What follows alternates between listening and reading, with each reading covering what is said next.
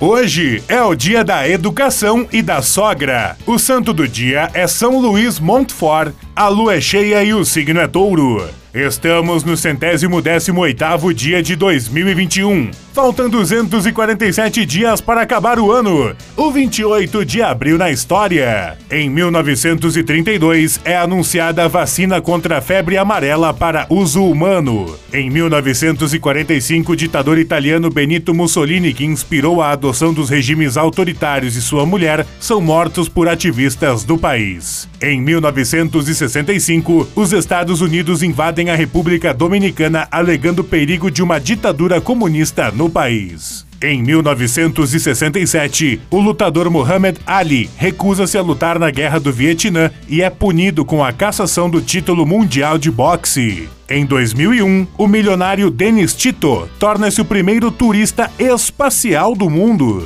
Em 2015, em Baltimore, nos Estados Unidos, a morte de um jovem negro provocou violentos protestos. Seis policiais foram indiciados pelo homicídio. Frase do dia: Cada minuto que passa é uma nova chance para mudar tudo para sempre.